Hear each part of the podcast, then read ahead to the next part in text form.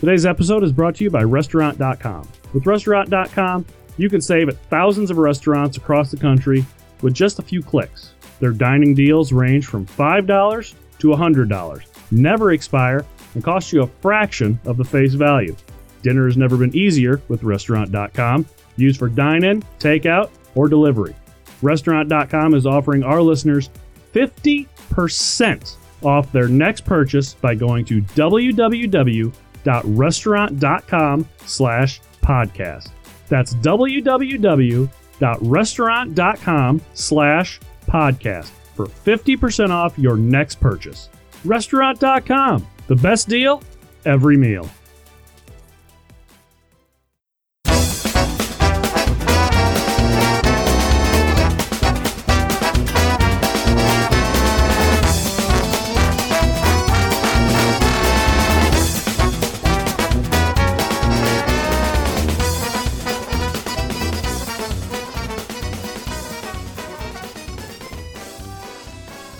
Oatmeal? Yes. Ah, shit. Things are fucking falling off the table.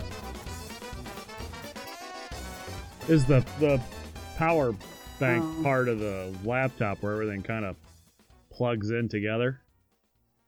But Joe Biden's our next president. Yes. I was just telling Stephanie this might be the only time I ever want to turn on Fox News just so they have to, I can watch them announce it.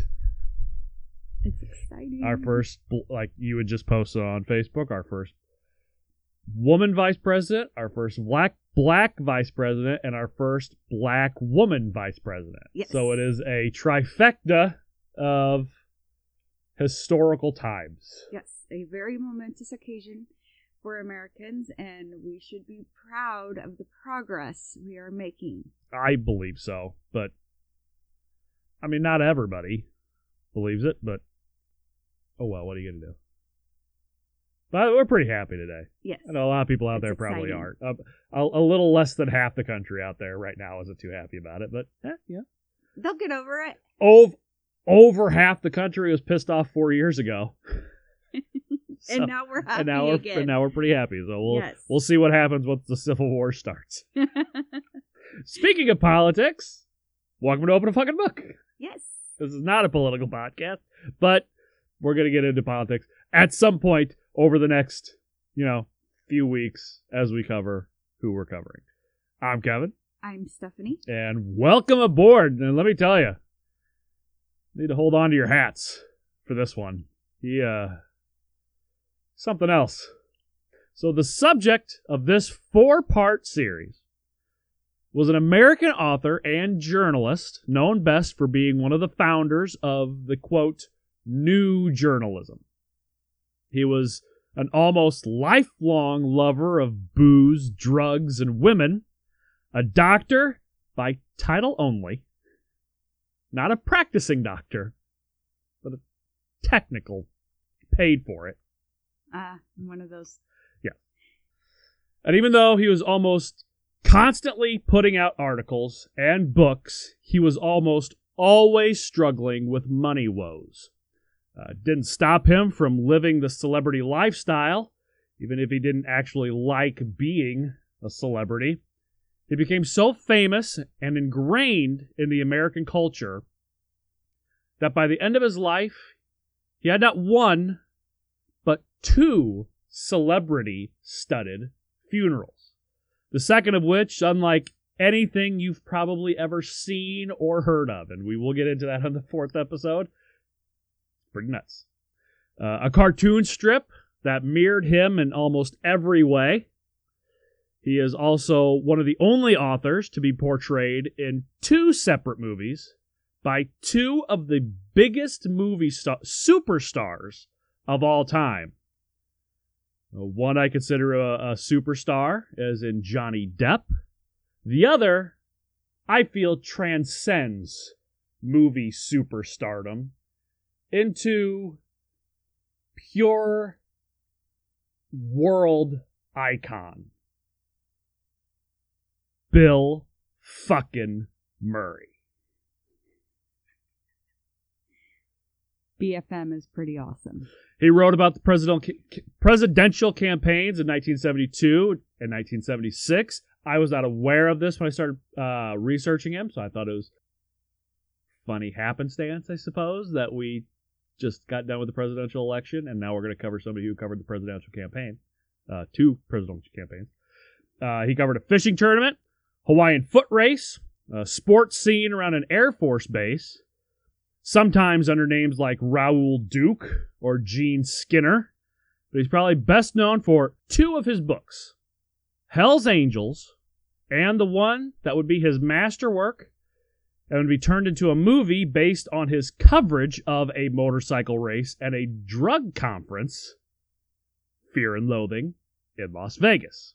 Ladies and gentlemen, I give you maybe the biggest character and prankster we've ever covered, so hold on, because it's going to get weird. This is the life of Hunter S. Thompson. Yay. Yay! There you go. Now, our references for this series are Outlaw Journalist, The Life and Times of Hunter S. Thompson by William McKean, and Gonzo, The Life of Hunter S. Thompson, an oral biography by Jan S. Wiener and Corey Seymour. Now, the differences in these books, you're going to get a lot of information about Hunter from both of these books. You get more straight info about Hunter from Outlaw Journalist because it is a typical straight biography. Gonzo is... So, Jan, you'll meet him in the series later on. He's a big part of Hunter's life. Him and Corey Seymour pretty much just go around and they interview almost anybody that had anything to do with Hunter S. Thompson. And they get the biggest, weirdest, craziest stories directly from them. And it's pretty much just a catalog of interviews and stories. So you don't get exactly all the dates and times that you would like, and you don't see a lot from Hunter's viewpoint because it's being told from people around him. So while Outlaw Journalist gets really into his diaries and into his paper and interviews that he had, Gonzo has nothing like that in it. It's all based on the interviews themselves that are in there. And honestly, you get more information from Outlaw Journalist, but Gonzo is a lot more fun to read because these stories that they will tell you are fucking insane. This was a madman. He was a madman. We like the madmen though. They're more interesting. Now there's a few things you're gonna form an opinion about Hunter, and you're gonna have because he's multiple people. A lot of people said he's really sweet. Very southern, gentlemanly, and you see that a lot of times. Shy, but he turns into this other person sometimes, almost like a bipolar, not quite bipolar, almost multiple personalities, where he could turn into this completely different person. DID, dissociative identity disorder. I don't know if it's so far along that we would actually label it with anything, honestly. Okay, then maybe he acts differently around different people. It's pretty much what it is. He acts a certain way if he likes you, if you're a friend, if you're a confidant, he treats you a certain way, sometimes worse than if you're just somebody else. He has huge mood swings, so you kind of like him when you're listening to some of the stories that he pulls when he's out. I'm not going to give anything away right now, but there are some stories where you'd be like, God damn it, I love this motherfucker. But then when you see him at home with his eventual wife and the way he treats her, and there's physical and emotional and mental and verbal abuse, then you're like, God damn it, I want to like you, but you... And, you know, he grows up in the South, so there's a race issue, which really kills it, too. It's like, if you just stop with the fucking racist shit. Not as far gone as like H.P. Lovecraft, but there's parts where it's, come on. There's the N-word is used a few times in both books that obviously will not use, but it really, anytime racist stuff comes up, it kind of kills it for me. And it's a shame because he seems like a lot of fun, but that's really a sticking point. You know, you can't be racist and a good person. You can't do both. It's impossible to do both. But let's get into it. So Hunter Stockton Thompson was born July 18, 1937 in Louisville, Kentucky. The first child to Virginia Davis Ray Thompson and the second child of Jack Robert Thompson. As we always do, let's get to know the family a little bit before we move on. Jack was the son of John D. Thompson and Corey Wheeler. I actually used to work with a guy named Corey Wheeler. This is a woman, though. Corey Wheeler Thompson in Horse Cave, Kentucky on September 4th, 1893, and moved with his three brothers and widowed mother to Louisville after his father died December in 1911. Jack spent a few years in the Appalachian Mountains selling insurance until his first wife died in 1923, about 2 years after giving birth to their only child, Jack Jr. Jack left Jack Jr. in the care of his mother-in-law in Greenup, Kentucky, and moved back to Louisville, working for First Kentucky Fire Insurance. About a decade later, in 1934, Jack met Virginia Ray. Now, Virginia Ray was born in 1908 in Springfield, Kentucky, to Presley Stockton Ray and Lucille Hunter Ray. Presley was a Louisville businessman and came from a background of small-scale prosperity. The Rays manufactured carriages until cars took over the market, and Presley went into insurance. The family was able to send Virginia to the University of Michigan for 2 years, but was unable to support her all the way through graduation. Jack courted Virginia for a year before they married. Virginia was 27. Jack was 42. Quite the age gap there. Yeah. 2 years later, they had Hunter. Now, Hunter was what you would call a difficult child. Cocky, charming, very handsome, and self-assured.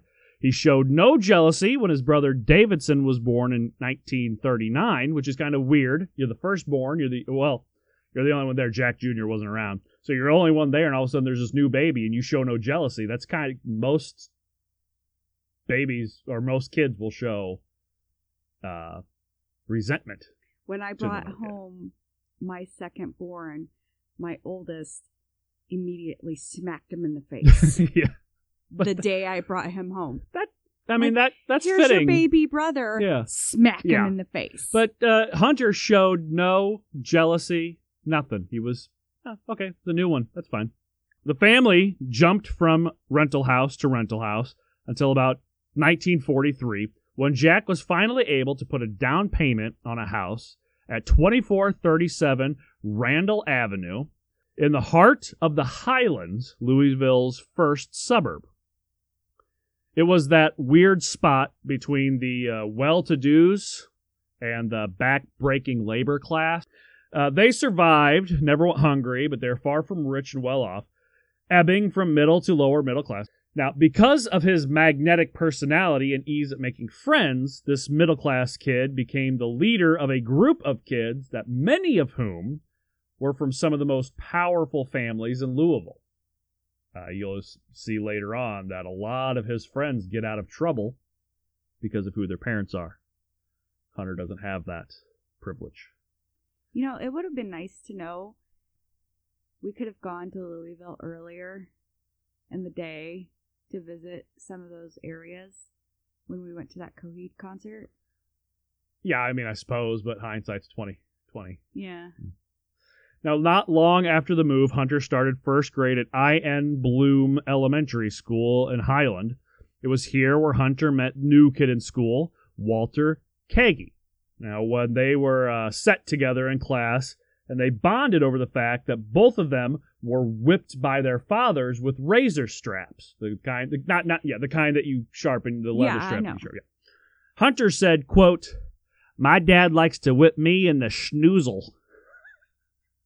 They both exploded into laughter. 20 minutes after meeting Hunter, Walter was already in trouble. He also met Clifford Duke Rice, who would become a lifelong friend. Now, sports were a huge part of the Thompson household, not to mention the whole of Louisville, and baseball was one of the only things Hunter and his father had in common. Sitting by his father's chair, listening to the St. Louis Cardinals on KMOX, which still do today. That's our team. Yep. Or the news, or watching him take swigs of whiskey and throw racial slurs around. At this time, it was mostly at the Japanese for taking all the big star baseball players away when they signed up for military service, is where Hunter got the majority of his love for sports, liquor, and racist jokes. Like what his friend Gerald Terrell, his father was assigned to China, and he had to move there for a year. After he came back, it was like he never left. It was just, he came back, he was with the group again. But Hunter remembered that he was gone and graced him with a new nickname, Ching. Yeah. Yeah. Don't laugh. It's not funny. It's ridiculous because I don't think he has that name forever, but Ching. Okay.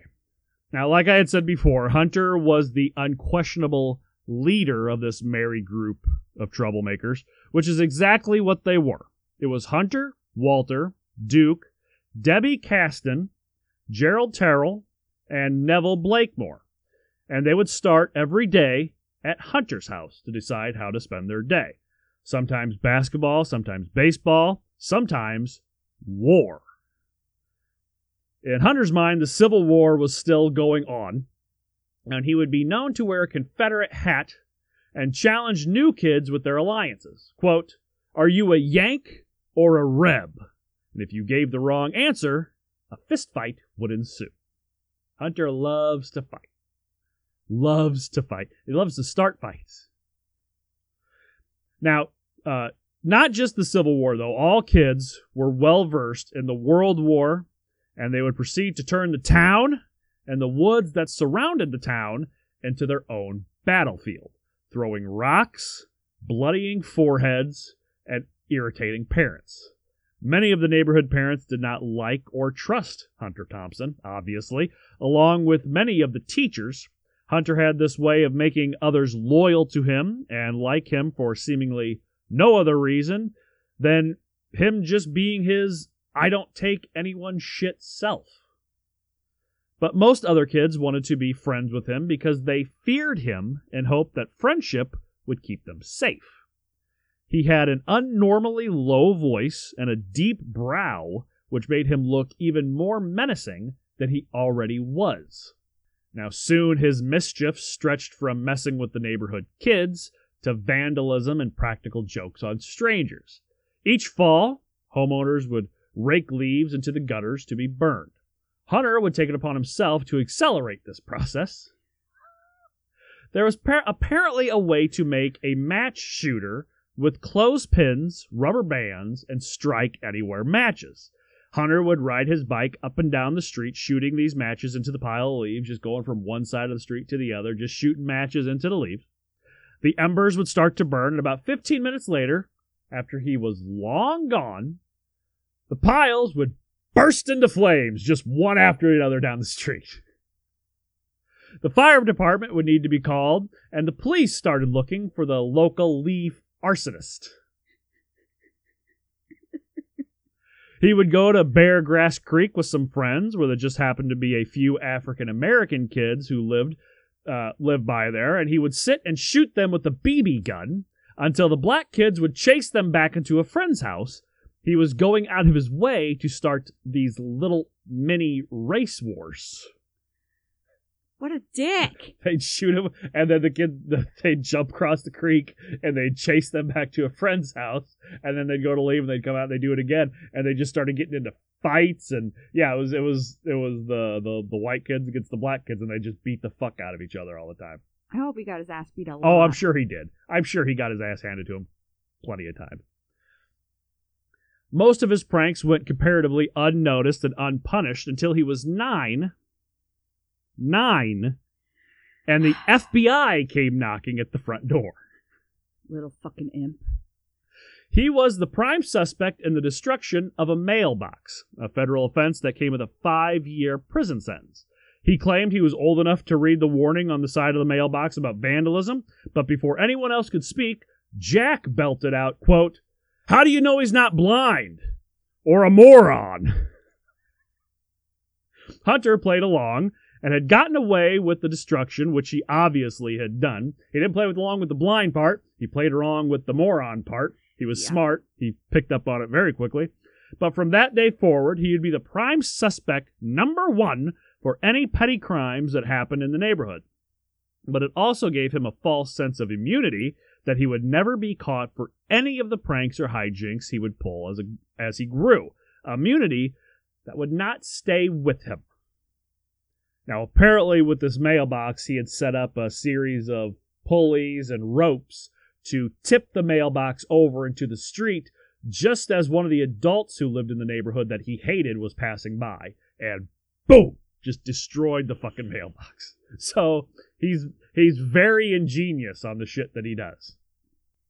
Just can you imagine what he'd be doing for pranks if he was a child in today's times? Oh, okay. I'm sure he'd be breaking into people's bank accounts and online, and I don't want to think about it. Now that's not to say that Hunter and the gang didn't know when to behave as well, even though he could get away with pretty much anything he felt. They did know when to cool it down. On several occasions, instead of sports or war, they would get on the bus or on their bikes and head to the library. They would be rowdy, loud, playing grab-ass outside, but once they entered the building, they were quiet, respectable, and polite.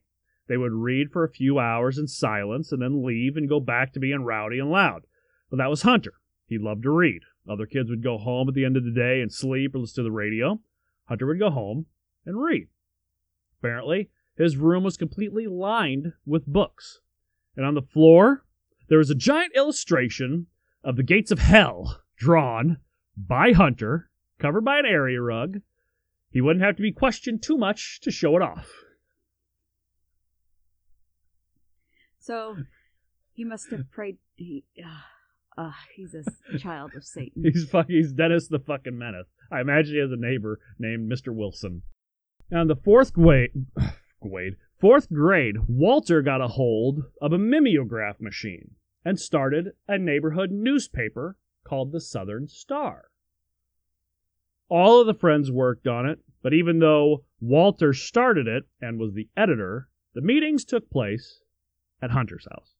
They covered everything from Hunter's Civil War question fistfights to Walter's dog vomiting on their shoes to neighborhood baseball game results. The paper earned a small spotlight feature in the Courier Journal, which was impressed that Kagi paid his staff between 1 and 3 cents a story. Hunter earned his first byline at age 11 in a sports story featuring himself, which is going to be a common theme. Yes, he's a little sociopath. He's a narcissist, and everything he writes, pretty much for the rest of his life, if it doesn't center around him, he doesn't give a shit about it. But that's what makes his writing as good as it is, because he will start a whole new type of journalism. But we'll get to that later. Now, in 1949, Hunter's youngest brother, James, was born. Virginia was 41, and Jack was 53. Now, along with Duke Rice and Gerald Terrell, Hunter founded the Hawks Athletic Club at I.N. Bloom Elementary to organize competitions with other clubs and neighborhood teams in the hopes that it would put him in line for the prestigious Castlewood Athletic Club, that would lead to the Athenaeum Literary Agency, or the ALA. But they were only accessible through invitation only. Couldn't buy your way in. Couldn't apply. They had to come to you and invite you to join. So, start your own athletics club and see what happens. It worked.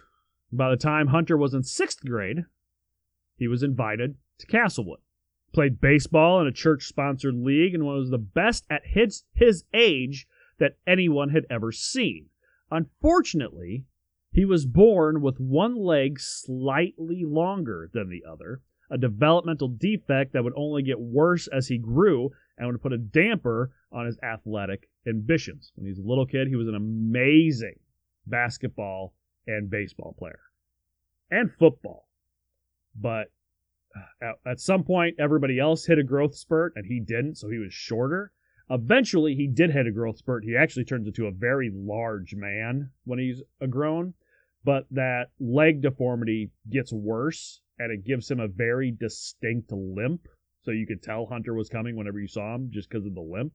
And it really kind of killed, because he wanted to play baseball, but it really killed that because he wasn't going to be able to with this deformity.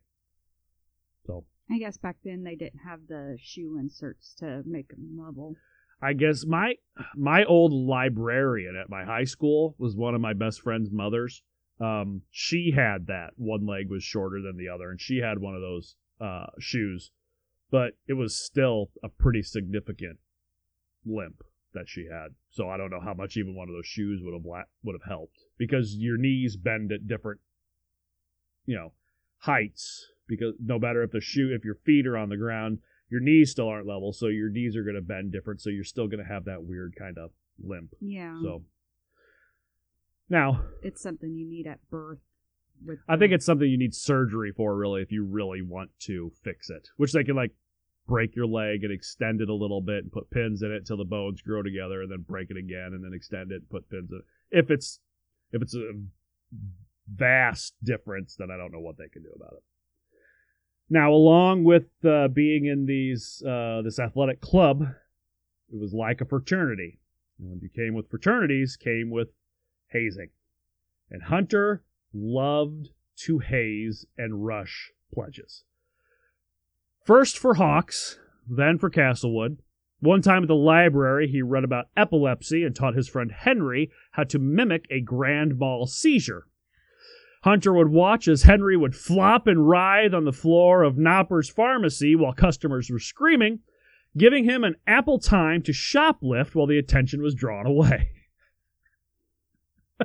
As she covers her face with her hands. My younger brother had epilepsy. That's fucked up. He does it quite a bit.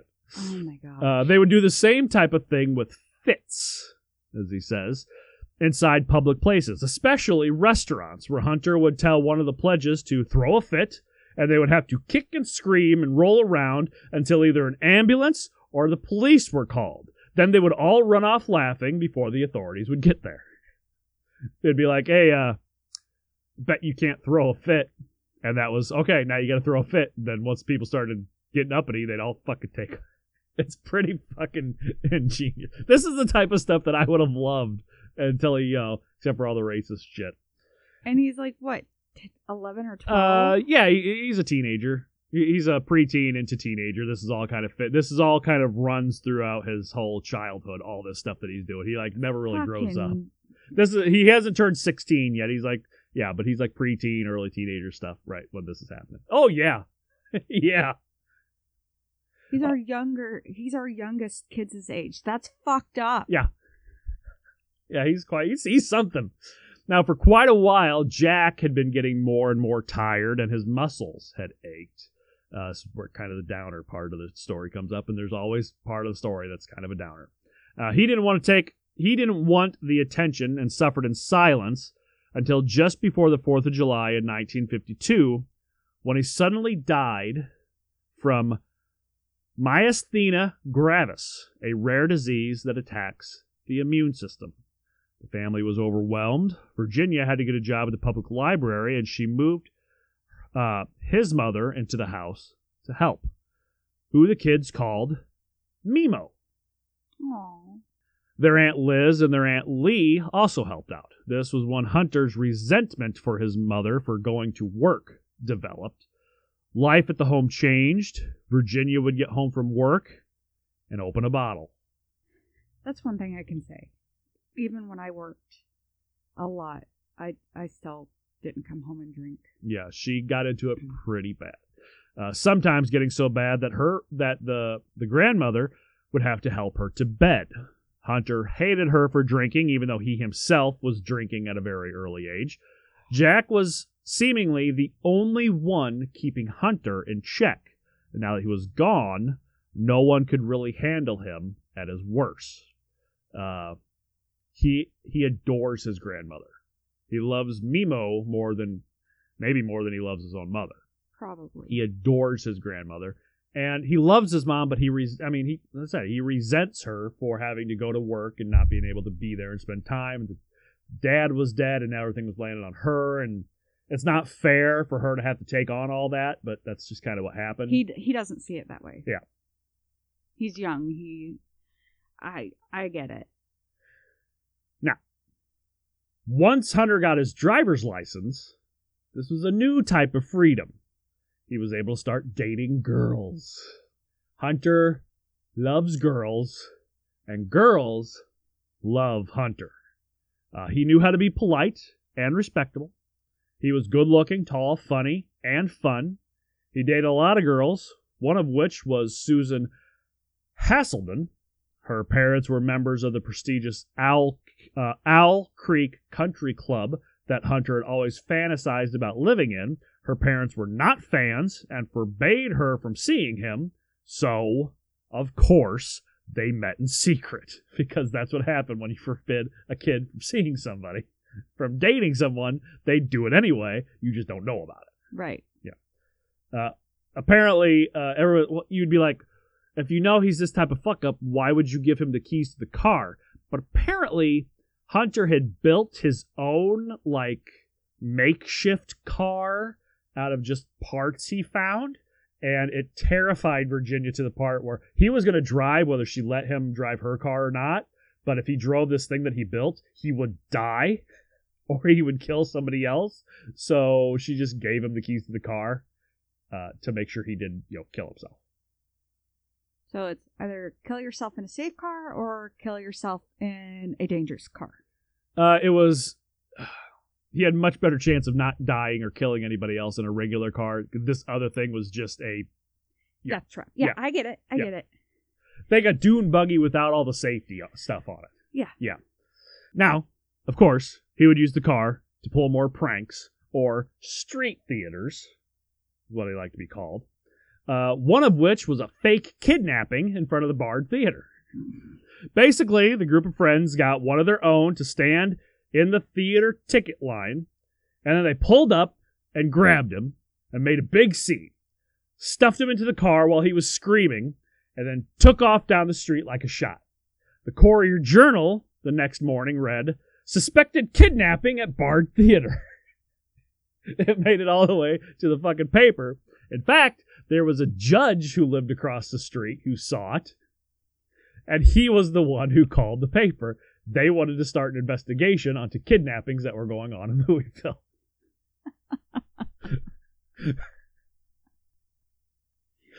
Now, he was getting big into his drinking at this time.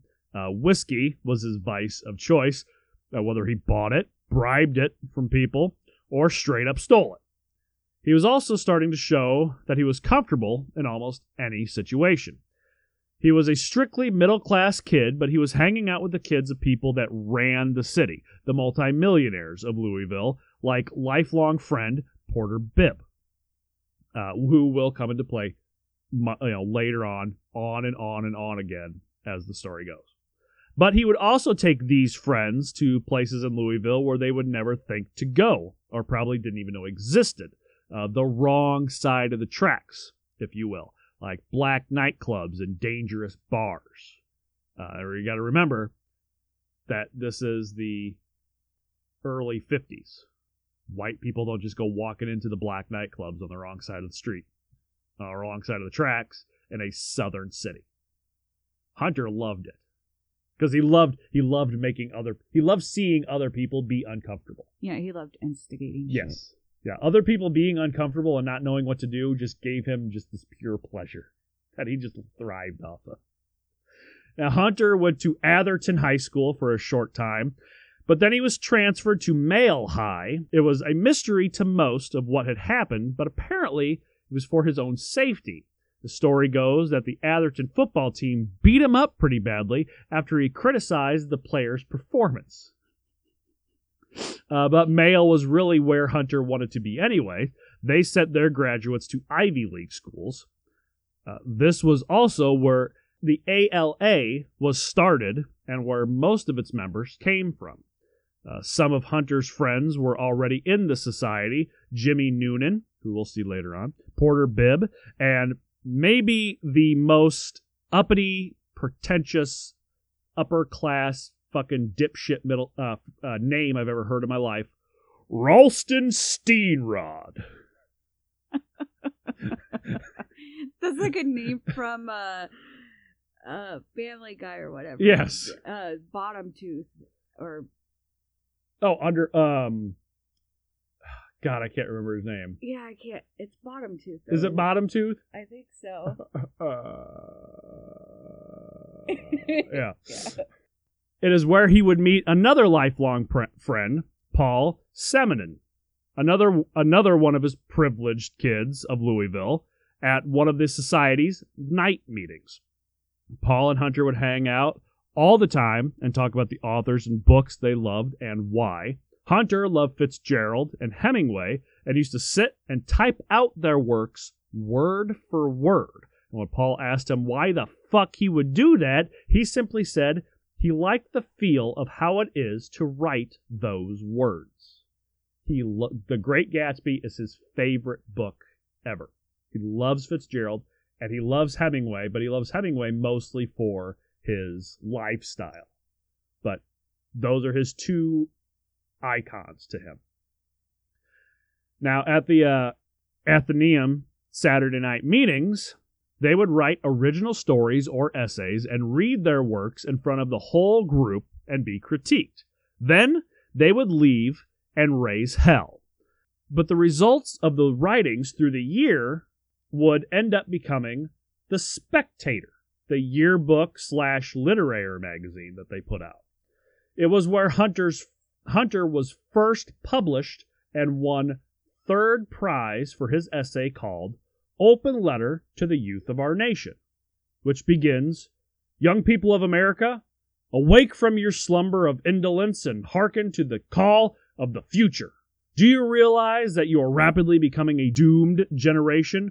Oh, ignorant youth, the world is not a joyous place. The time has come for you to dispense with the frivolous pleasures of childhood and get down to honest toil until you are 65. And then, and only then, can you relax and collect your Social Security and live happily until the time of your death." And he signed it, "Fearfully and disgustedly yours, John J. Righteous Hypocrite."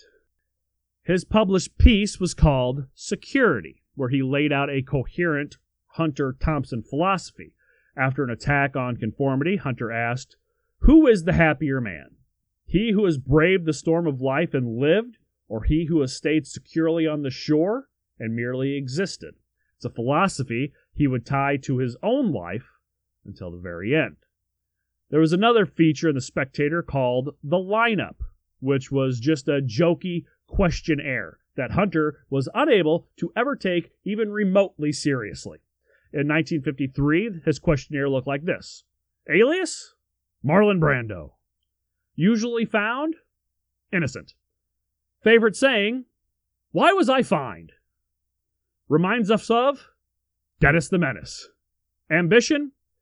Be serious. Future occupation? Undertaker. And in 1954, it was, reminds us of? Al Capone. Usually found? Cutting classes. Favorite saying? Norvin did it. Norvin was the guy who got to do most things like, Norvin, I bet you can't steal her purse, or Norvin, I bet you can't throw a fit. Ambition? Peace officer. Now, at this point, the pranks really started to escalate into real vandalism and actual crimes. He trashed a filling station that had the police escort him from Mile High in handcuffs. He and some of his wealthy friends were busted for buying booze for underage kids. They all went to jail, but only Hunter stayed. He had a building record and didn't have a powerful family. Once he even robbed a collection box at a church.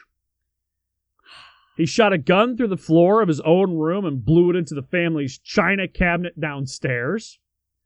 He was growing wilder by the day, it seemed. His Friday night parties usually stretched through early Monday morning while his mother sat home and worried. And the other parents were getting mad that Hunter was getting their sons in trouble, even though all of them were troublemakers. They carried guns in their cars and would drive around shooting at houses and mailbox and garbage cans. They would shoplift, break into liquor stores, get hotel rooms, and sneak out the window so they didn't have to pay. But then things got a little too serious. A simple night out with friends, pulling pranks and fucking around, that would change Hunter's life and outlook on the justice system forever. June 1955, about 2 weeks before he was to graduate from high school, Neville Blakemore, Sam Stallings, a kid that who used to get them booze, and Ralston Steenrod and Hunter were driving around Cherokee Park. Now, there are two versions of the story. One goes that Sam saw a car parked with a couple in another car parked and making out. Sam told them he wanted to go bum a cigarette from them and asked to stop for a second. When he came back, instead of a cigarette, he had taken the guy's wallet. Now, the other story goes that all of them walked over to the car with two couples and threatened them with a gun. And Hunter said allegedly that if they didn't hand over their cash, he would rape one of the girls. Whichever it was, the driver of the mugged car got the license plate of their car and notified the police. They were picked up shortly after. Now, the other three came from prominent families in the city. Calls were made. Parents came. Sam, Neville, Ralston walked out. Hunter had a record and no one to call. The others had done plenty in their days, too, but their parents were who they were. His mother was a librarian and alcoholic with no money for bail. He was left all alone. His friends left him, and that would stick with him forever. The fact that he was stuck in jail and they weren't simply because their families were important and his wasn't. He was sentenced to 60 days in jail. Before the judge could give the sentence, though, one of the girls from the car stood up in Hunter's defense. This is how charming this motherfucker was. She and her friends had gotten to know Hunter during jail visit hours and appeared in court to testify on his behalf. More evidence of his charismatic personality. Virginia was also there pleading for her son, quote, "Please don't send him to jail." The judge replied to all of them, quote, "Well, what do you want me to do? Give him a medal?" Steenrod's father even asked the judge to put off jail time and require him to enlist. The judge said no to all. 60 days it was. Hunter didn't graduate with his class and was voted out of the Athenaeum Society. He wrote his mother every day in jail. Sadness turned to anger. Quote, "The police lie. Injustice is rampant." He got a month knocked off his sentence for good behavior, of all things. He could be good when he needed or wanted to be. He just usually didn't need or want to. The judge let him know that until he was 21, he would be under an all-watching eye. He got a job as a delivery truck driver for a furniture store in town and almost immediately backed the truck into the showroom window. The cops came and Hunter decided that maybe it was time for the military. Today's episode is brought to you by our brand new exclusive discount code for thebeardstruggle.com. Gentlemen, have you grown out that beard? Or are you just starting? Well, if you're like me, you began to notice pretty quickly that the skin underneath all that hair can get pretty dry and flaky. And trust me when I tell you, beard dandruff sucks. And the people over the Beard Struggle know this and have made it their life's work to develop the best products to make growing and keeping that beard as painless as possible. Over time, the ingredients in their formulas have proven themselves, not just because their customers have had enormous success with them, but because they have worked for centuries. They use 100% natural ingredients, never test on animals, and promise a 90-day money-back guarantee. From the day and night oils, the shampoos and conditioners, all the way to the ingenious beard straightener. They have everything you need to tame that face fur, and I use them. My beard has never looked, felt, or smelled better. Just ask my wife. So go to thebeardstruggle.com, all one word, or click on our link in the show notes and use our new exclusive discount code AUDIO15 at checkout for 15% off. That's AUDIO15 for 15% off your entire order. Go now and feast your face! The Army made him wait, but the Air Force took him on the spot. In late summer 1955, he arrived at Randolph Air Force Base in San Antonio, drunk, and impressed his drill sergeant by vomiting on his shoes during roll call. What? Now, what's that? The Air Force only takes the brightest and the best. I was good. You have to be intelligent. Oh. Okay, so let's get one thing straight right now. Hunter S. Thompson is incredibly intelligent. He, later on, friends of his will say, he might not be the smartest man I know, but he's definitely the smartest man I know well. Hunter S. Thompson is incredibly intelligent. Okay, so that's probably why the Air Force took him. Yes. Because you have to test. And he does. He tests. And he tests, No, I mean for the military. Yeah. You have to take the, Well, you gotta remember, this is the mid-50s. So things are different then. I don't know if you had to test back then. But... World War II just got over, so they're so things are a lot different. But when it comes to, he takes the radio technician's test, and he scores the highest they've ever had in the Air Force to that time. And he said, well, it was easy. You just use common sense. It's not hard. And by not knowing literally anything about how being a radio technician, he got the best score they had ever seen. And they decided that he would be a great electronics tech because of it. Quote, "But I want to be a pilot. Why else would I join the goddamn Air Force?" The Air Force responded, quote, "You'll make an excellent electrician." They weren't going to put him in a fucking plane. Yeah, whenever I was going to join the Air Force and I tested really high in linguistics and mathematics. Yeah. And I was like, okay, I'll go to linguistics if I can do German. Because I had already taken 2 years of German in high school.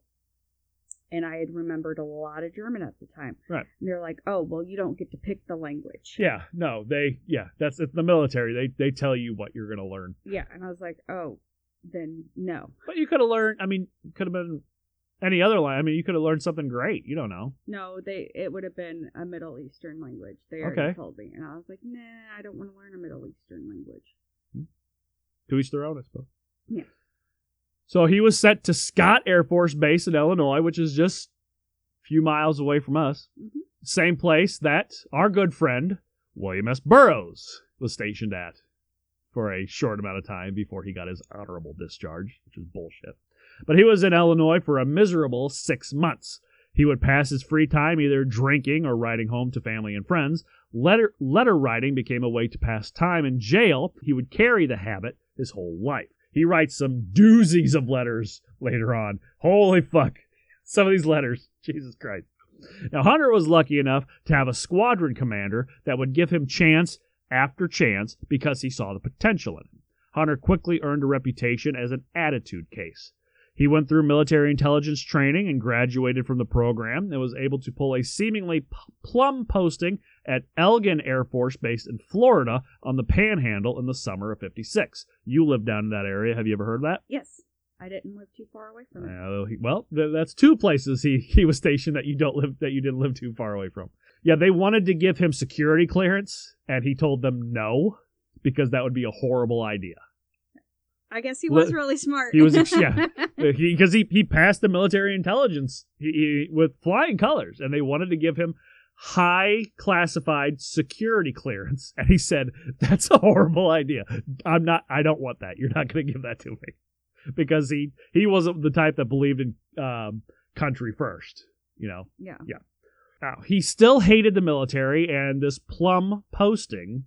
didn't calm his mood. One night, driving back to base, drinking a bottle of gin, he made the last-minute decision that instead of stopping the truck, saluting, and showing his badge, he would slow down to just slow enough to give him a good shot. They threw the bottle over the checkpoint airman, sending it into the guardhouse, shattering it on impact. That became part of the lore that followed Hunter. He figured, quote, what's the worst that could happen? They kick me out of the service? Technically, no. The worst that could happen is they could throw you in jail again. But military jail. Yes. But hey, because you've always seen it like in TV and movies. You pull up to the checkpoint, show them your badge, salute them. They lays the thing. You drive. Now you just slowly checked it right in there, broke it, and then drove off. He decided to sign up for a night class at Florida State University. He thought a literary course would be fun, maybe a psychology course. Him and the director of the education office got to talking. Quote, know anything about sports? Sure. I was the editor of my high school newspaper. And he ad-libbed that he had covered high school sports for the Courier Journal. It was a lie, but it worked. A few days later, he was on the command courier staff. The newspaper gave him as close to civilian-type freedom that a serviceman can get. He learned some newspaper lingo and threw around some cliches, and he fooled everyone.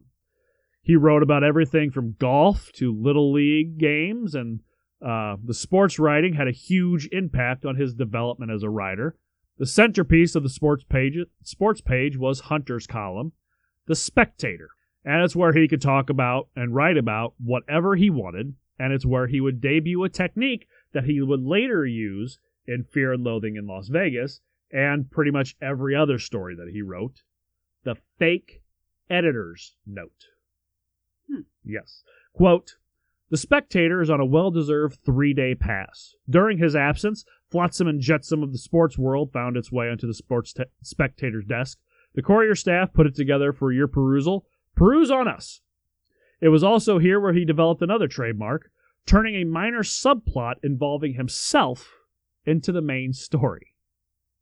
Yeah, so when he didn't want to write a bunch, or he didn't want to talk about the things they wanted him to talk about, he would just write a fake editor's note saying, oh, well, our sportsman is sick or he's away, so we're just going to put this up there, just put some notes up here real quick for you to read through, and that's it. And he does that for the rest of his life. It's really a cop-out. He's cutting corners, really. It's the lazy man's way of doing it. But it becomes one of the staples of his writing. That's how you knew it was Hunter S. Thompson, when you saw the editor's note in the article. Clever. It is. It's I told you, he's extremely smart. Now, the year he worked on the Courier, Hunter honed and tightened the craft. And as time went on, cliches were trimmed, and he rarely hesitated to unfurl his opinions in his column. He also laid out pages, fit headlines, took pictures. Being a sports writer meant traveling and getting off base and on someone else's tab. Hunter would do the majority of his traveling on someone else's tab for most of his journalism career. You'll see he takes a lot of quote-unquote vacations on other people's tabs and doesn't always write the piece he's supposed to. Go figure. There was enough freedom in the job that Hunter and some of the other staff moonlighted for the Playground News, the weekly newspaper in Fort Walton Beach. Hunter liked to tell everyone that there was a no moonlighting rule, and he had pissed off the superiors by breaking the rule. In truth, if you had permission from the top brass, moonlighting was fine. So I was like, I broke the rules. I went and did that. Everybody's like, you can do it. That's fine. It doesn't matter. Go ahead. Do what you want. Now, as time went on, Hunter began to tire of the military more and more. He was getting into more trouble and really pushing the boundaries with his freedoms the job allotted.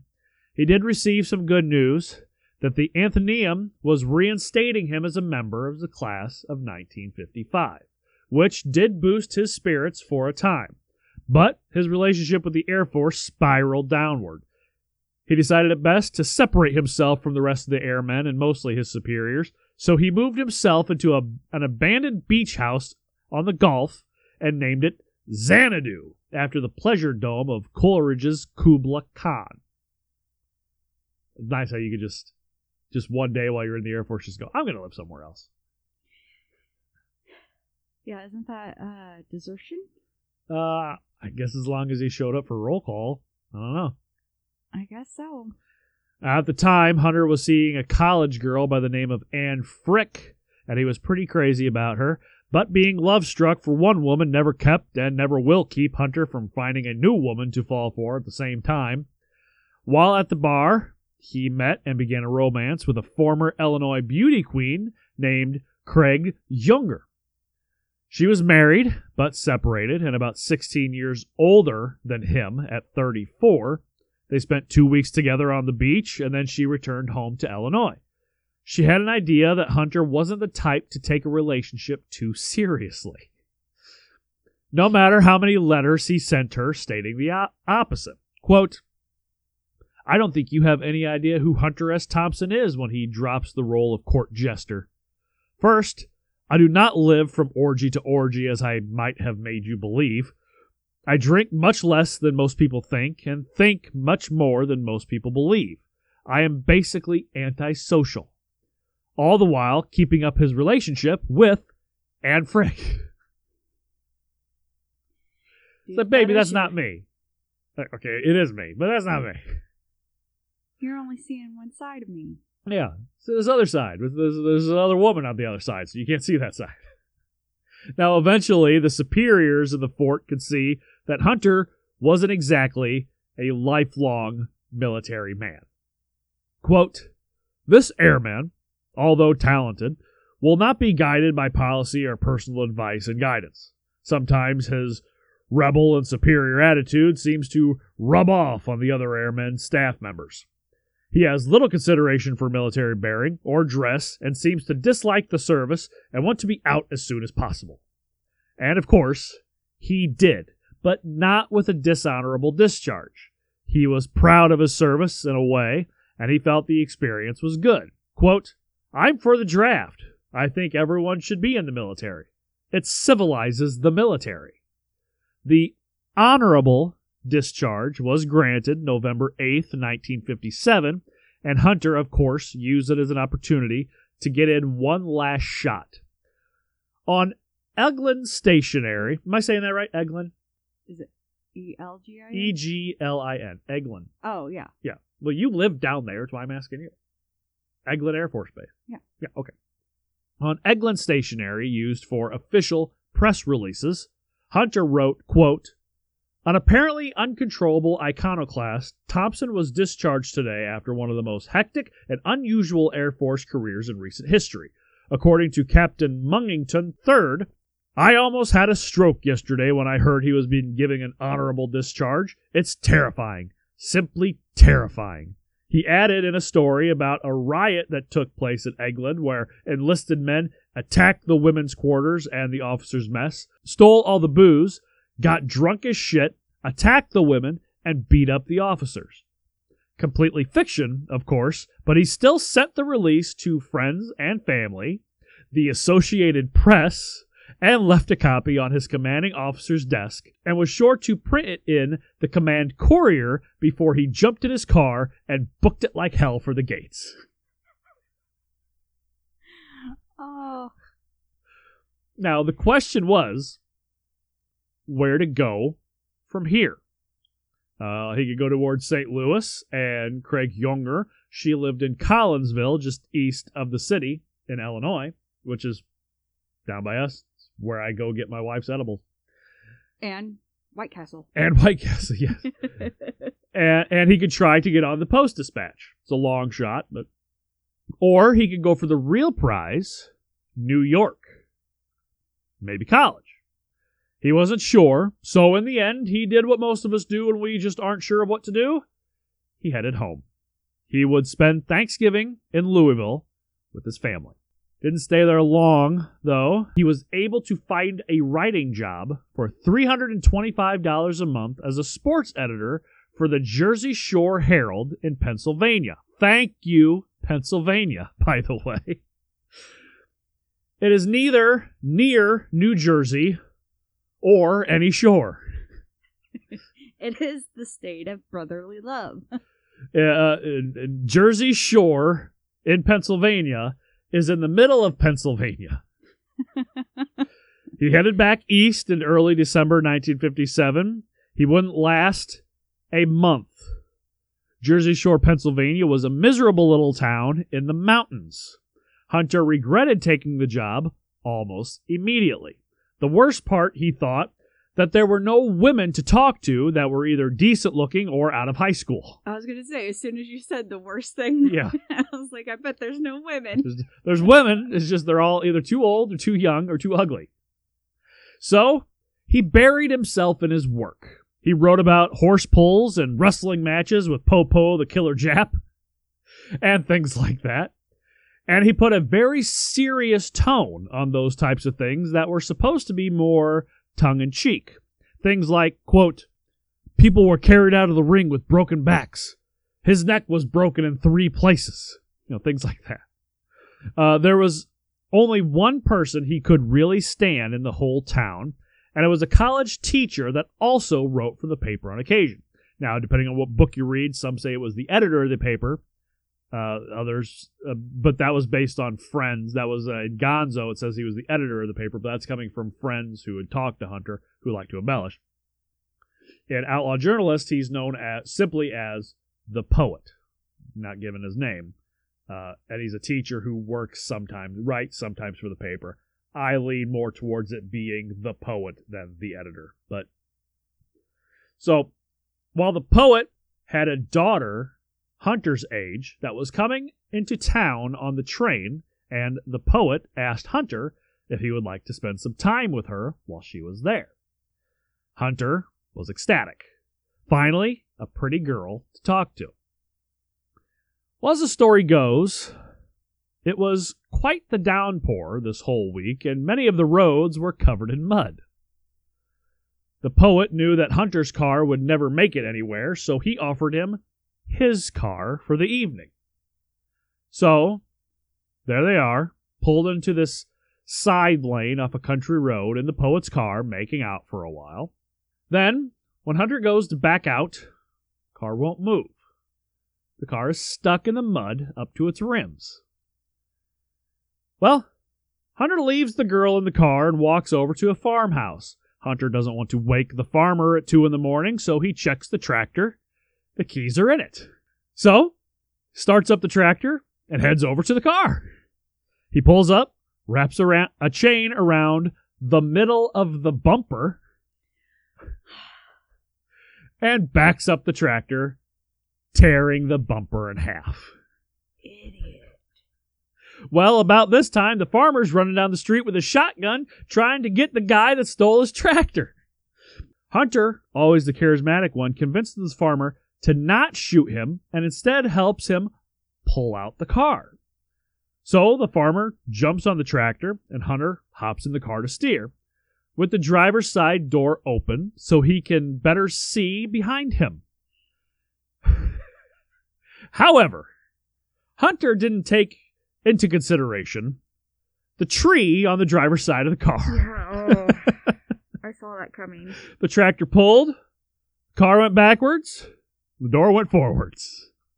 So now he has a car that isn't his, covered in mud, with the door half hanging off, and the rear bumper split in 2, also half hanging off.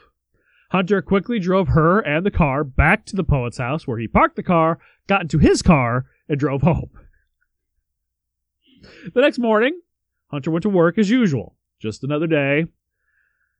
Until a horrible screeching and grinding noise was heard coming down the street. Everyone at the paper looked out the window to see the poet driving a muddy car with the driver's side door and the rear bumper both scraping the road the whole way. Sparks flying. While everyone else went out to the back door to greet the poet and see what happened, Hunter grabbed a few items, went out the front door, and ended his job at the Jersey Shore Herald. Thanks for letting me make out with your daughter. Sayonara. Oh, God. I laughed so hard when I read that one. Oh, fucking shit. Oh, my gosh. So. And he has no remorse. He has remorse. You're never going to get a real apology out of Hunter. He has remorse, but he has more fear for his life than remorse, so he takes off out of there. So again, where does he go after that? Home. No. Only one place to go after something like that. New York City. Oh. He called up an Air Force buddy named Jerry Hawk and said he needed a place to stay. Jerry lived with his brother Roger and their friend John Clancy near Columbia University. John Clancy will also be another big part of Hunter's life going on. When he gets up there, he does actually go back for a very short period of time to get the rest of his stuff, but he does it covertly so nobody would see him because he knew he'd be in trouble if he got caught. Hunter was able to enroll in the School of General Studies at Columbia and take some courses. He didn't have to pay rent at the Hawks, but he did need to help take care of the house. He started signing up for book clubs, like Columbia House with CDs back in the 90s. Mm-hmm. Remember that? You get a certain amount for free, and then you have to buy a certain amount over the next year or so. Well, he would get these books and then never pay the club anything for the other books. They would send him letter after letter until he finally wrote them back, starting off very rationally, but gradually getting crazier and crazier to the point where he ended up claiming that they owed him money, but he didn't want their money and they could keep it. After that, he never heard from them again. How many CDs did you get for free and never pay for? I never did, but my brother got... My brother did the 12 CDs for like 99 cents, but you still got to pay for the shipping. And then he ended up buying... Because he's, you know, my brother's the kind who's... He's not going to get a bunch of shit for free and then stiff the person. He's going to... You know, so he ended up buying the other CDs, but I never did it through them. He would always get the ones from Columbia House for the CDs. I always got the ones because I was younger for Disney for the movies. And I always wanted to do those, but my parents wouldn't pay for the shipping and handling for all the fucking movies. Plus, we already had most of the movies anyway, so. Did you ever do it? Yes. Yeah? Did you ever buy the... No. No? Now, Hunter needed a job, so he put in many applications at various papers and ended up getting on as a copy boy at the Times. And this is where he would meet Gene McGarr, another lifelong friend. Sorry. It's... Yeah, it was amazing he was able to meet anyone since he was only there for a couple months before getting fired for going in drunk and insulting all of his superiors. Luckily, the Hawk brothers were good friends and didn't kick him out after that, especially since he had made the neighbors there hate all of them. He would throw garbage cans down the marble hallways to amuse himself with the racket, pound on the door of the attractive women, and terrorize the next... terrorized the next-door Chinese tenant with tirades. But eventually, he found a new apartment with John Clancy in Greenwich Village. It was an apartment by name alone. It was more or less the boiler room of an apartment building. You had to go over some rickety catwalk to a backyard, careful not to choke yourselves on all the clotheslines that were in the backyard, to get to a door, and once you opened it, all you saw was flames jumping off the wall because the door on the boiler itself was stuck partially open. The first door next to the boiler was Hunter's apartment. They drank, smoked weed, and Hunter painted his entire room, wall, ceiling, and floor pitch black. The entire thing, pitch black. Is John Clancy any relation to Tom? No. Oh. I thought the same thing, but no. Now, one night, Hunter decides to go over to Gene's apartment on the Lower East Side. It was on the 5th floor. By some estimations, you had to take a ladder to get there, but again, it depends on whose story you believe. He never locked his door because he had nothing to steal. And as Gene put it, quote, if anybody actually wanted to climb those 5 flights, he deserved whatever he stole.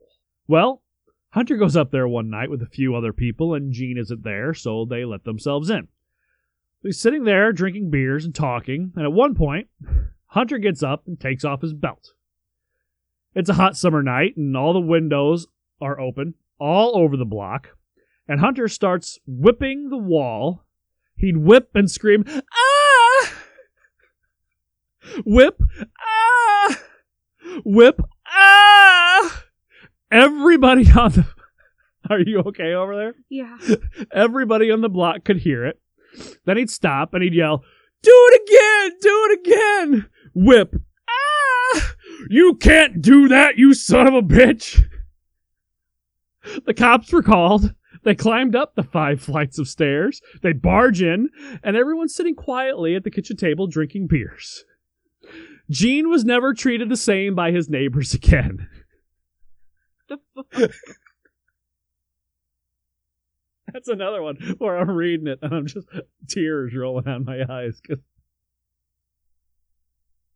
And yet you yell at me when you're standing outside with the dog, and I yell. It's funny when other people do it. That's not funny when we do it. When you do it to me. I have a sexy husband, or look at that ass, and you fucking yell at me. Shut the fuck up. Yeah. Okay, now one hot summer night, Hunter, Gene, and 2 girls they were seeing. Gene actually ends up marrying the girl who's with him. They went down to the Leroy Street pool to swim. They hopped the fence, took off everything, and jumped in. A few minutes later, come about 5 guys, saying that it was their turf, and started throwing the clothes in the water. So Hunter and Gene get out, fight them. The guys run off, but more and more jump the fence. If you listen to Gene's account, it was like 50 people, but I'm pretty sure he's over-exaggerating. But it was too many for them to take. They were getting hit with fists, feet, and broken bottles. Luckily, girls ran off, and somebody called the cops. Hunter and Gene were taken to the hospital, where they literally had to hose off all the broken glass off of their bodies before they could treat the wounds. And they fought naked. Yeah. Nothing came of it legally, but from that point on, Hunter carried a Bowie knife with him everywhere he went.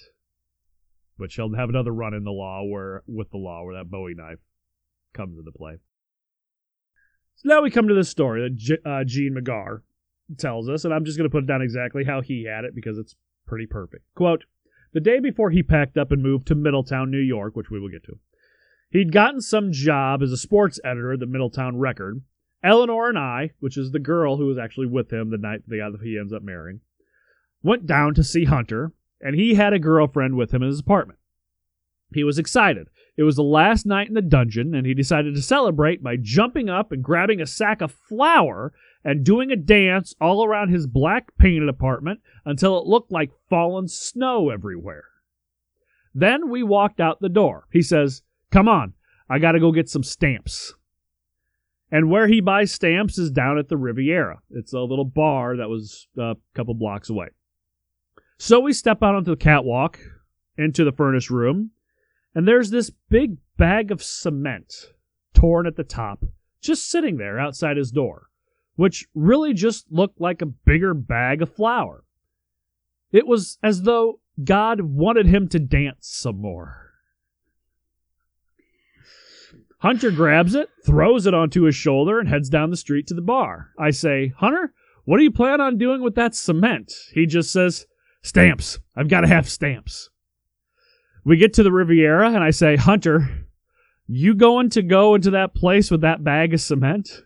Again, 'Gotta have stamps.' I turn to my future wife and give her my watch and my rings. We open the door at the small end of the Riviera and march in. It's a Saturday night, so it's crowded. And as we walk through the bar, silence. The whole goddamn place is quiet. Hunter gets to the middle of the bar, takes the bag off his shoulder, slams it onto the bar, and this kind of mushroom cloud of cement rises from the top of the bag. There are 3 bartenders on duty. There's a kind of middle-aged guy in the center, and the other 2 appear to be 25-year-old middleweights, one at either end. The guy in the center looks at Hunter in silence and finally says, 'You can't do this.' Hunter says, 'I want some stamps. What do you mean?' And the guy just says, 'You can't do this.' He's like a zombie staring at the bag. Hunter says, 'Come on now.' I see one of the middleweights coming around one end of the bar and the other middleweight climbing over the other end. I say, 'Hunter, they're coming for us. Let's get the fuck out of here.' He grabs the bag, tilts backwards, And some guy yells, "My suit! My fucking suit, you son of a bitch!" Then some lady screams and general melee begins. Everybody heads for the door, only the door is at the narrow end of the bar and it's like a mob trying to get out of a fire. Hunter and I get swept along with them and the bag keeps getting jostled more and more until finally it rips in half and now everything's white. You can't see anything anymore. The stomping feet are sending the cement up into the air, the bag is in shreds, and we're lost in the fog. Everybody's still pushing for the door. It's a mob. Outside, Hunter's girlfriend and my future wife are standing in the doorway of the haberdashery across the street. They can't see anything, and then all of a sudden, they later said it was like something coming out of a cannon. This incredible explosion of white powder comes bursting through the door with arms and legs sticking out of it. Everybody emptied out onto the sidewalk, and the stuff begins to settle on the two fucking middleweights. One of them chooses off Hunter, the other chooses off me, and the other people want to get in there and hit us, but one enormous guy takes control and decides to become the referee, and he insists on a fair fight. About 3 punches are landed, and then we hear sirens in the distance. We run like hell up 10th Street and down toward Hudson, and then sneak back over to Christopher to peer around the corner by the Riviera to see what's going on. The cops are there, people are brushing themselves off, and everybody's yelling and screaming. We all head to the bar about a block or two away, Hunter brushing himself off. Later that night, we're sitting at a place called the Kettle of Fish, and this black guy came over and said, I saw you. That was the greatest thing I've ever seen in my life. Hunter had been wearing a trench coat that night, and this guy hands Hunter one of the shoulder epaulets that had gotten ripped off in the melee. The guy had saved it for him. Hunter and I had to stay out of the Riviera for quite a while. At least it was cement and not coke. Coke later on, not yet. In late 1958, Hunter lied in an application and accepted a job at the Middletown Daily Record in upstate New York. It was a fairly new paper with a young staff. He got rid of his old car and asked his mother for $550 and bought a black 51 Jag. He almost immediately was in trouble after getting to town. He dined at a restaurant across the street from the record's office and offended the owner by repeatedly sending back his order of lasagna. When the owner asked him what was wrong, Hunter exclaimed, "It's rotten!" The owner attacked him with a wooden kitchen fork. The next day, he had to apologize to the owner in the publisher's office. This is where he met Bob Bone, yet another lifelong friend. But like normal, this job, too, wouldn't last long. Hunter refused to wear shoes in the newsroom. But what got him fired was the candy vending machine had stolen 2 of his nickels, so he kicked in the bottom tray and all the candy fell out. Now, Hunter only took the candy he paid for. The rest of the staff stole what they wanted, but Hunter still had to pay for the machine and all the stolen candy and was, of course, fired. With no money coming in, he had to give up his Middletown apartment and move to a cabin, or just a 2-room shack, in nearby Cutterbackville with unreliable heat and no electricity. It was here where he would need to make the decision. Either keep fucking around with newspapers and magazines, or finally take this whole writing thing seriously. He had always saved copies of his letters with carbon paper, messy stuff, and made self-portraits by setting the timer on his camera, so he decided to put them together in a sort of autobiography. And the idea for Prince Jellyfish was born. Now, in the summer of 1959, Hunter's longtime Athenaeum friend Paul Seminen met and started dating Gene McGarr's girlfriend's college roommate, Sandy Coughlin, like Spaceballs. My girlfriend's college roommate's brother's cousin's uncle. To all accounts, Sandy was tall, thin, smart, blonde, and beautiful. And Paul made the obvious mistake of taking her around Hunter. Hunter used to escape to New York to spend drunken weekends with friends. Stories of things like Hunter having her rub powder on his back and shoulders on hot night while Paul had to sit there and watch are fairly common. Sandy knew something was there, but never took the initiative on it until Christmas Eve that year. Her and Paul had broken up on good terms, and she was working at United Airlines. she had gotten a message that Hunter Thompson would like for her to call him. He was at Viking Press trying to get Prince Jellyfish published. She called him. She was very excited and tense.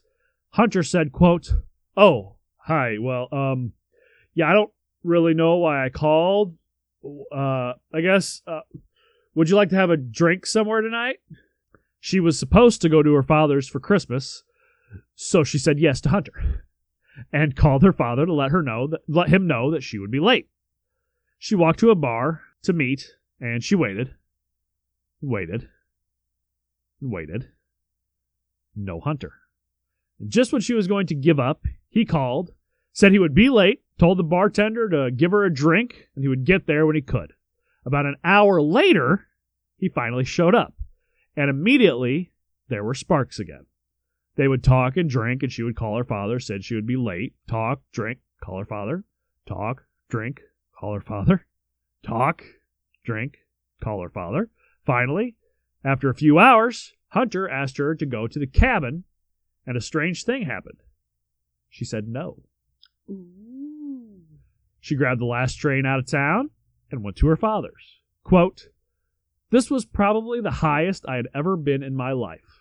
I was just so charged with this magic, this charisma, all these feelings. I was on top of the world. The next morning I remember telling my father, I've met a wonderful, wonderful man." Hunter had asked her before she left if she would go out next time he was in town. She was certain he would flake, so she made dates for every night that week. No reason not to. Then in the middle of the week, about 3 a.m, her phone rang. Quote, "Hi, well, I'll be in town later today. How about we get together tonight?" She called all of her dates and canceled. And not like something came up, I can't come. She would call her dates and say, "Hey, I met somebody and I'm canceling our date." So she was very honest because she had the feeling that this was going to go somewhere. Good for her. Yeah. That's who you're going to find out Sandy is. Sandy is a lovely person. Everybody loves Sandy. And the way Hunter ends up treating her is fucking horrible. They would spend the next 7 days and nights in her tiny railroad apartment. Then he would leave for Puerto Rico. But for the better part of the next 3 decades, she would be Hunter's girl. And that's where we'll pick up for episode 2 of Hunter S. Thompson. I told you it was going to be a ride. I told you. He's something else. He is. Wow. Oh. The cement story. I lost it when I was reading it.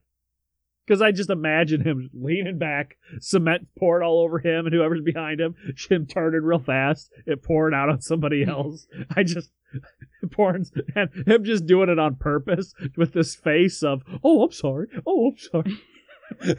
Just pouring out. Oh, sorry. I'm just, just pouring out everywhere. I say it. That's, I don't know, that to me is fucking hilarious. So.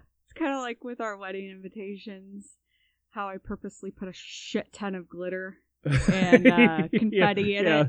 Yeah. And I did it so whenever anybody opened their envelope, it would just fall out. Yeah. And everybody was messaging me like, "You fucking bitch." Yes, and I was like, "Yeah, fuck you." Come to the wedding though. Bring gifts. Fuck you, fucker. Can I have stuff? All right, so Stephanie. I called you. I tried to say like 3 words at the same time and it ended up coming out as Stacy. You are not Stacy. My wife, Stephanie, would you like to give everybody the social? I was trying to say Stephanie and socials at the same time, and I grabbed Steph and socials, and I said Steph. I said Stacy. I am not Stacy, and I do not have it going on. Who are you again? Fuck you. Okay. What's the social so everybody can get a hold of us? We are on Twitter and Instagram at OpenAFNBook. And I am at ECJBAT. I'm Young ETAM6 on Twitter, Young ETAM on Instagram. I really got to fucking change those. Stephanie, what's our email, do you know? At open or we are open.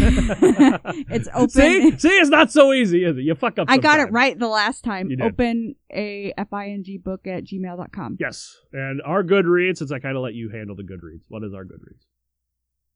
Goodreads.com/openafingbook. Yep. And you can go to our Patreon, patreon.com/openaneffingbook. Oh, open a effing book, not an. Don't put the N in there. A effing book. We got plenty of stickers left. All your donations go to help make this show better. I got 4 tiers up there, I believe, and so there's a little something for everybody. Go to my wife's Etsy page at etsy.com/shop/StephanieYoungArt. Stacy Young Art is probably something different. I don't know what will come up if you type that in. What? I rolled my eyes hard. Yes, you did. I heard it.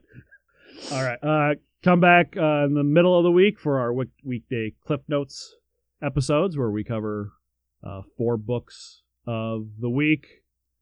Fiction, nonfiction, children's books, and YA novel. And books I'm looking forward to buying. And books that my wife's probably going to buy while we're talking about them. Mm-hmm. And book news and whatever else tickles our fancy, I suppose. Tickle.